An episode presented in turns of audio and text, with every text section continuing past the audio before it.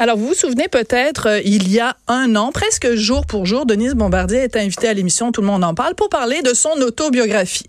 Et les propos qui ont le retenu le plus l'attention, c'est quand elle, elle, a confronté l'ex-premier ministre Jean Chrétien en parlant des francophones hors Québec en fait, pour résumer, parce qu'elle a parlé quand même longtemps, mais pour résumer, Denise disait essentiellement, c'est une espèce en voie d'extinction.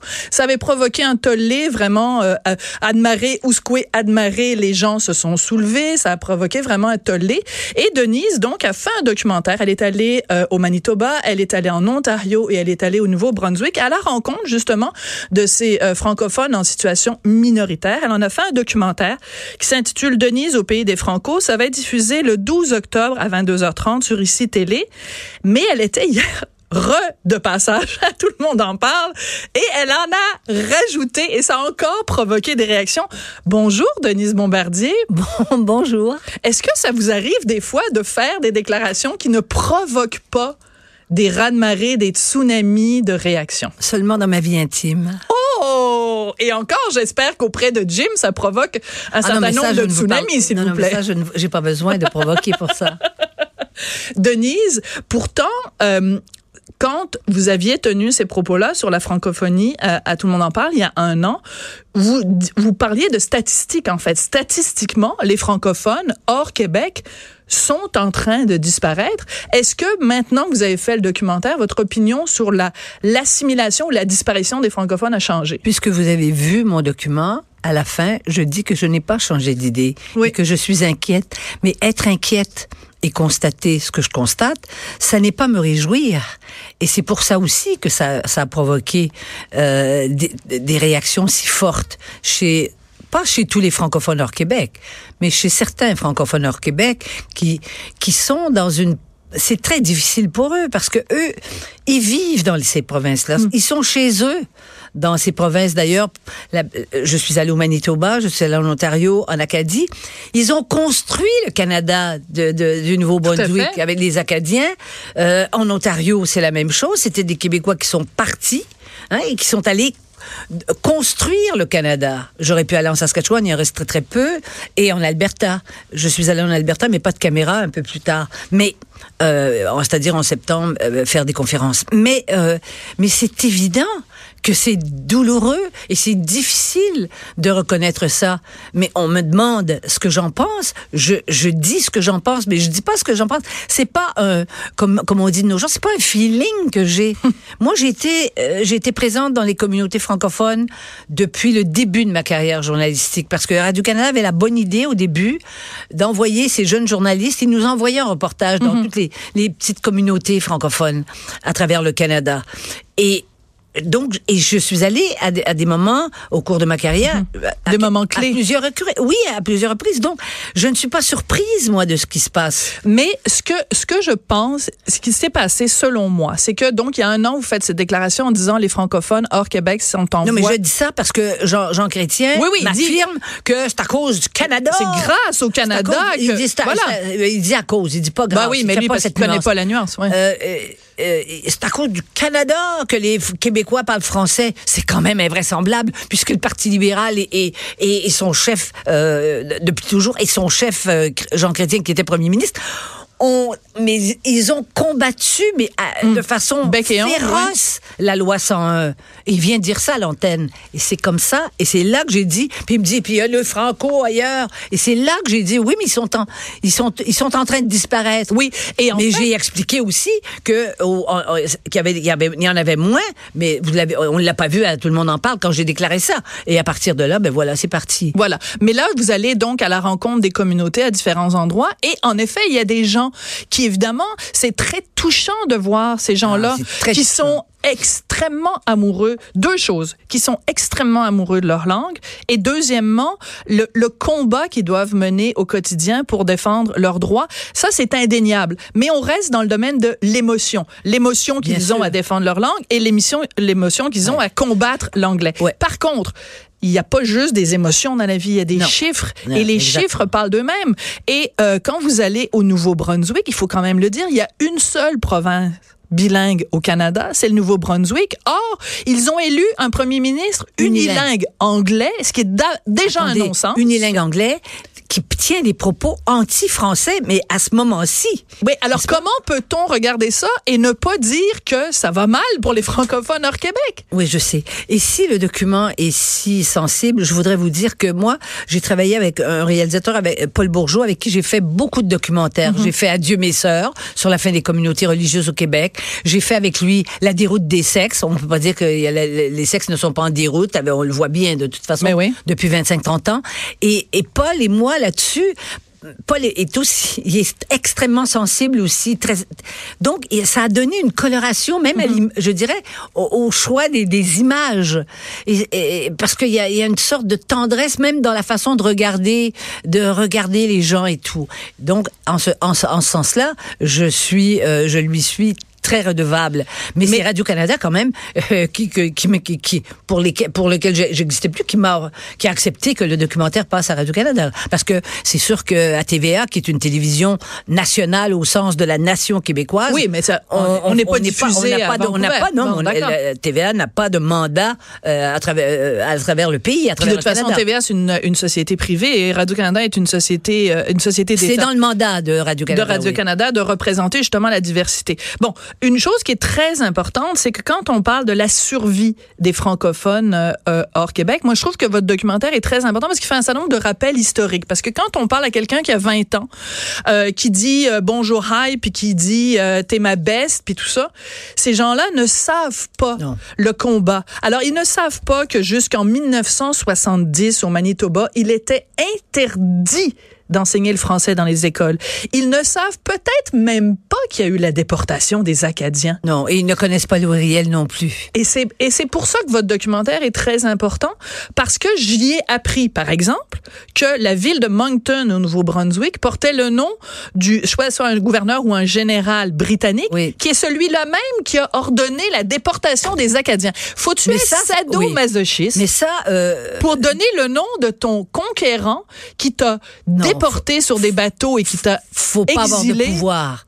Faut pas avoir de pouvoir. Mais ça, c'était très émouvant parce que euh, Jim, qui est anglais, votre mari, oui, oui, qui il expliquait aux, aux Acadiens, disant, mais c'était, c'est un des personnages les plus sombres, les plus sinistres de l'histoire anglaise. Ben nous, on a bien mis une rue Amherst à Montréal. Bon, on l'a changé depuis, mais quand même. ah ouais, mais ça, on parlera pas du changement de la rue. mais on aurait, pu, on aurait pu l'appeler, l'appeler Pontiac plutôt que, plutôt que là, euh, le nom actuel, parce qu'il n'y a pas eu de Mohawks là. Mais il reste que Denise, ces rappels historiques-là sont importants parce que pour la jeune génération, ils ne savent mais ça montre une chose, mais ça montre une chose. Ça montre que les jeunes n'ont plus de mémoire. On, on leur transmet pas la mémoire historique dans les écoles. Alors, à quoi servent les écoles du Québec, parlons du Québec puisqu'on est au Québec, à quoi servent les écoles du Québec si elles ne sont pas capables de transmettre cette mémoire aux enfants? Dans les écoles. J'irai plus loin que vous. À quoi servent les écoles du Québec si on n'apprend pas aux élèves à bien parler ah, français? non, non, mais ça, c'est un autre, ça, c'est un autre problème. À quoi sert une loi 101 pour défendre la loi si on, si on la malmène au quotidien? Et à quoi sert la loi 101 pour, pour défendre le français au Québec si on considère que des gens comme moi, Bon, et, et, et d'autres que, que quand, lorsqu'on dit qu'il faut respecter sa langue, on se fait on se fait traiter de tous les. Et en ce sens-là, je veux bien préciser quelque chose. Il, il n'existe pas ni en France, ni en Angleterre, ni en Italie, ni en Espagne. Je pourrais ajouter, allonger la liste. Il n'existait pas comme chez nous, un mouvement où quand tu défends la qualité de ta langue, tu es considéré comme une traître à la patrie en quelque sorte. Et d'ailleurs, on l'a vu pendant le débat hier, à, tout le monde en parle. Alors, je veux revenir. Alors, deux choses. Euh, premièrement, euh, donc hier, euh, ils ont fait jouer à tout le monde en parle un extrait qui est exactement l'extrait que je voulais vous servir. À un moment donné, bon, on va laisser faire l'extrait puis on vous fera jouer l'extrait. Tout le monde en parle. Pour résumer, à un moment donné, vous êtes avec des jeunes franco-ontariens et il y en a un qui commence à dire, ben, c'est important que le Québec supporte les francophones hors Québec et vous le reprenez en lui disant, non, supporte, c'est un anglicisme, il faut dire appui. Alors, j'ouvre une parenthèse ici, trois secondes d'écart. La semaine dernière, Mélanie Joly, qui est quand même, la dernière fois que j'ai vérifié, la ministre responsable des langues officielles, elle a écrit sur Twitter, euh, le gouvernement gouvernement libéral de euh, Justin Trudeau euh, supporte telle, telle, telle cause. Alors, je lui ai écrit en disant, Madame, Est-ce qu'elle vous a la répondu? ministre, elle ne m'a pas répondu, mais elle a corrigé son Ah, gazouillis. Donc, elle a remplacé le mot supporter. Vous allez à Tout le monde en parle. Hier, on fait jouer cet extrait-là. Et là, après, arrive ce qui devait arriver. Je veux juste vous dire une chose. Moi, je viens d'un milieu, vous le savez, où tout le monde parlait joual. Ouais, mais on dirait que vous l'avez renié. Mais si vous avez lu mon livre, vous savez très bien que j'ai rien renié. C'est pour c'est ça que je fais ma force. Et, et c'est pour ça que j'ai étudié. Et c'est pour ça que je suis allée confronter les Français sur leur terrain en France. Et il y a peu de gens qui ont fait ça ici. Parce que j'ai les mots pour, les, pour leur, leur faire... Ah, mais c'est bien. Mais pourquoi? Et c'est pas, c'est pas parce que je me renie, c'est pas parce que je renie ma famille. Au contraire. Alors, le bruit qu'on entend, Ah, je le sais. c'est vous qui frappez Ah non, là, j'étais vraiment- Denise, Quand on dit je vous ça- embrasse. Venez vous en- ici, je vous donne un bisou. Je vous embrasse.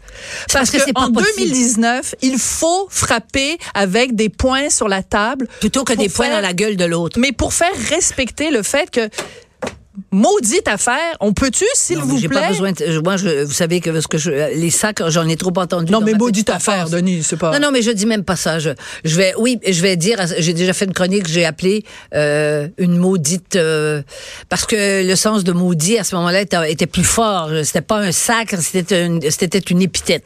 Mais, euh, mais c'est sûr, non, j'en ai trop entendu. Maudite chienne, maudite vache, j'ai trop entendu ça dans ma vie.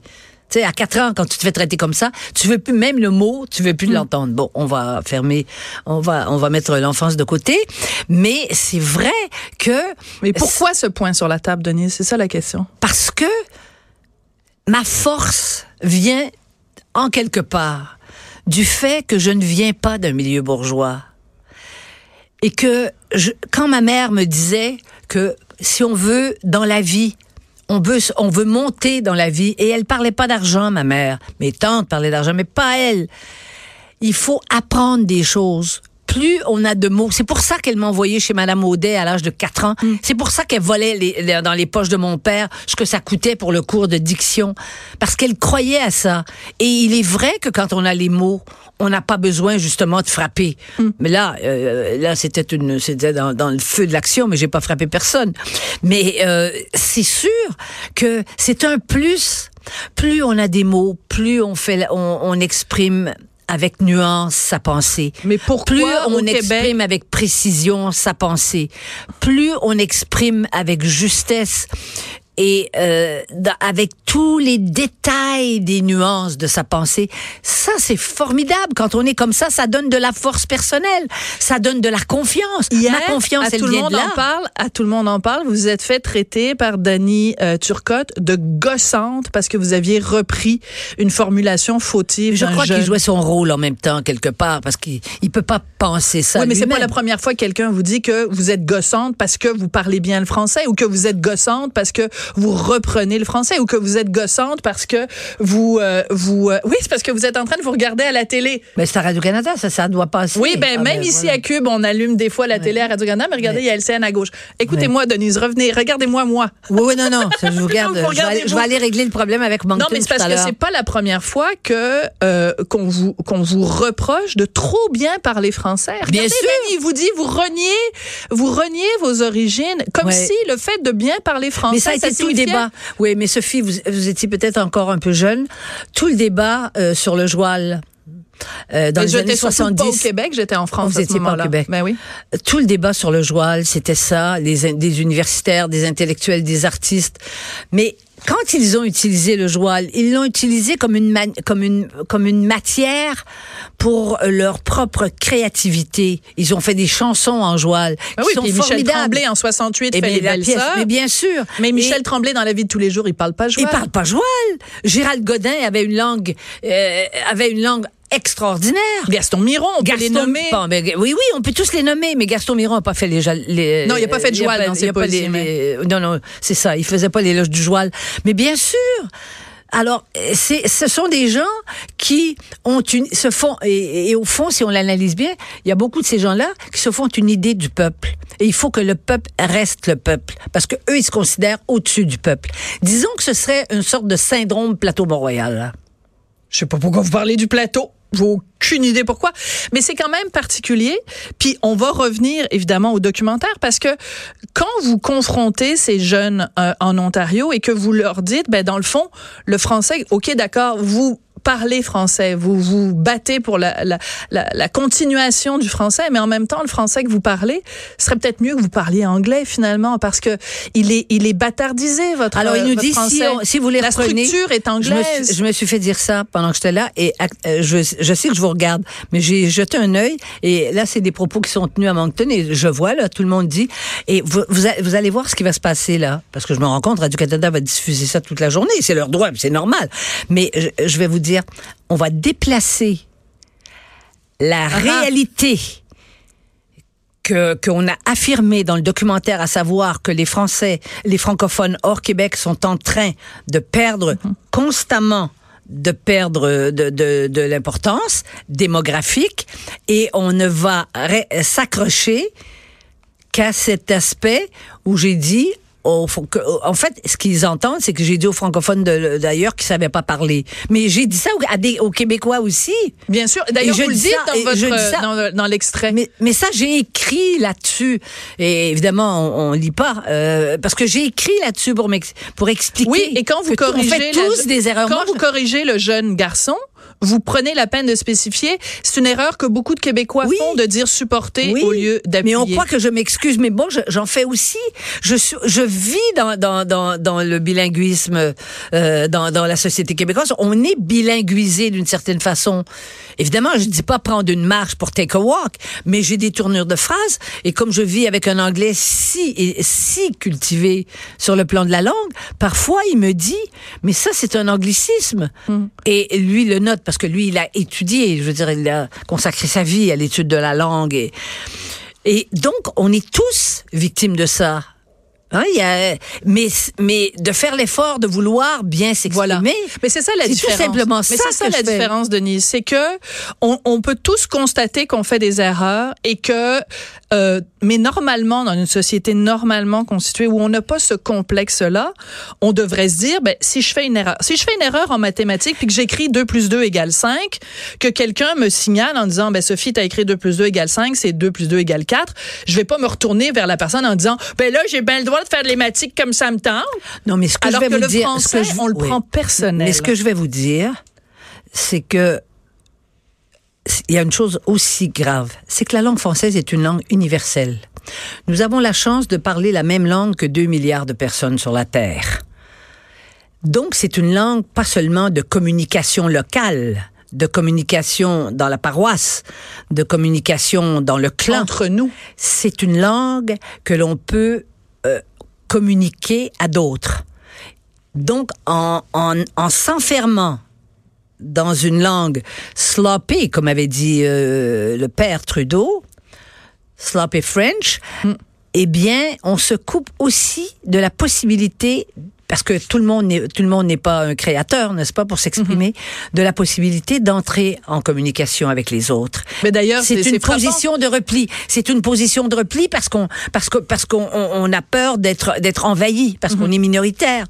Mais ce n'est pas une position de repli que de s'ouvrir à ceux qui partagent cette langue qui a dominé cette langue avec qui est qui est portée par une culture qui a dominé et qui a fait aussi qui a permis aussi le progrès. Je veux dire, c'est la langue des philosophes du 18e siècle qui nous ont amenés vers la démocratie, vers la Ouais. reconnaissance des droits et tout. Mais là, vous, vous perdez plein de gens là, de, de- dans la vingtaine qui ont, ont Non, mais étudié même aucun si de je ces philosophes-là à l'école. si- pensent je veux que- qu'on écoute oui. la conclusion de votre euh, documentaire. Je vais demander à Samuel de la faire jouer. Mais au terme de ce voyage à travers la francophonie hors Québec, ai-je changé d'opinion? Pas vraiment, dans la mesure où une question demeure. Serons-nous encore francophones dans 50 ans? Puisque même au Québec, la démographie ne joue pas en notre faveur. Que nous reste-t-il alors, sinon notre devoir de chérir la langue française, notre refus de nous laisser traiter en inférieur et notre détermination au combat? Pour citer le grand poète Victor Hugo, et s'il n'en reste qu'un, je serai celui-là. je peux le dire aux auditeurs parce qu'on Oui. est à la radio. Vous êtes plus qu'ému. Ça vous fait pas? Mais ça fait, j'ai fait ça toute ma vie ici. Et je suis constamment obligée de reprendre le, le, comment- flambeau? le oui. Parce que c'est ça qu'il faut comprendre. Et vous pensez que les gens ne le comprennent pas assez? Non.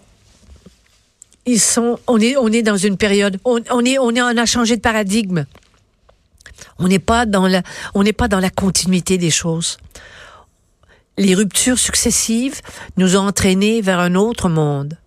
Hein? Et certains pourraient me dire, mais oui, mais ce que vous, ce que vous réclamez, je connais les arguments. Vous voulez vous refermer. On est dans le métissage. Tout le monde et tout le monde. Mais ça, c'est toujours, toujours ce genre d'argument.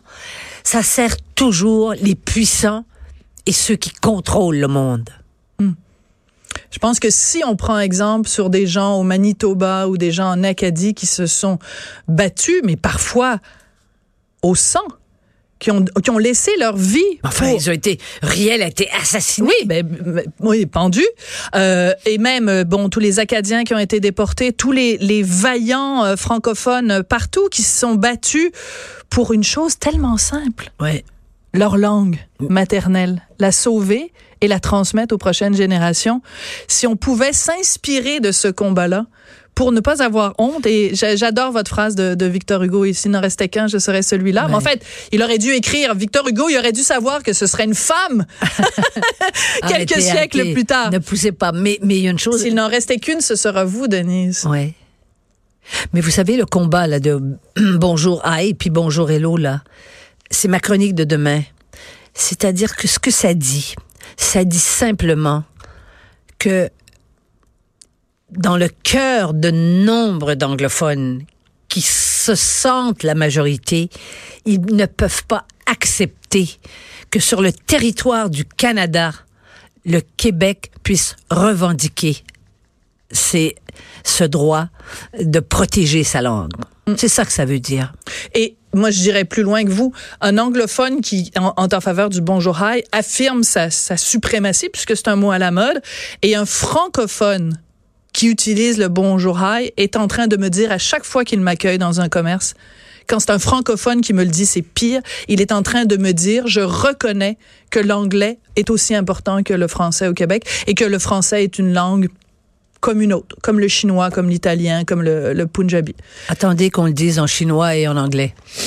Merci beaucoup, Denise euh, Bombardier. Alors, je rappelle, donc, le documentaire, ça va être le 12 octobre à 22h30 sur euh, ICI Télé. Et puis, entre-temps, ben, on continue à vous lire dans le Journal de Montréal, le Journal de Québec. Puis, j'adore ça. Moi, je pense que je vais prendre euh, vos, vos coups de poing, à tout le monde en parle, puis je vais en faire ma sonnerie de téléphone. Parce qu'on n'a pas assez souvent de coups de poing comme ça euh, dans la vie et il faut continuer. Ne changez pas, Denise. Non, C'est comme parce ça que qu'on vous aime. Je suis portée par une énergie probablement qui s'alimente à une des, des, des, des seules croyances profondes qui ont traversé toute ma vie. Le respect de ce que je suis et le respect de la communauté nationale à laquelle j'appartiens. Merci beaucoup, Denise.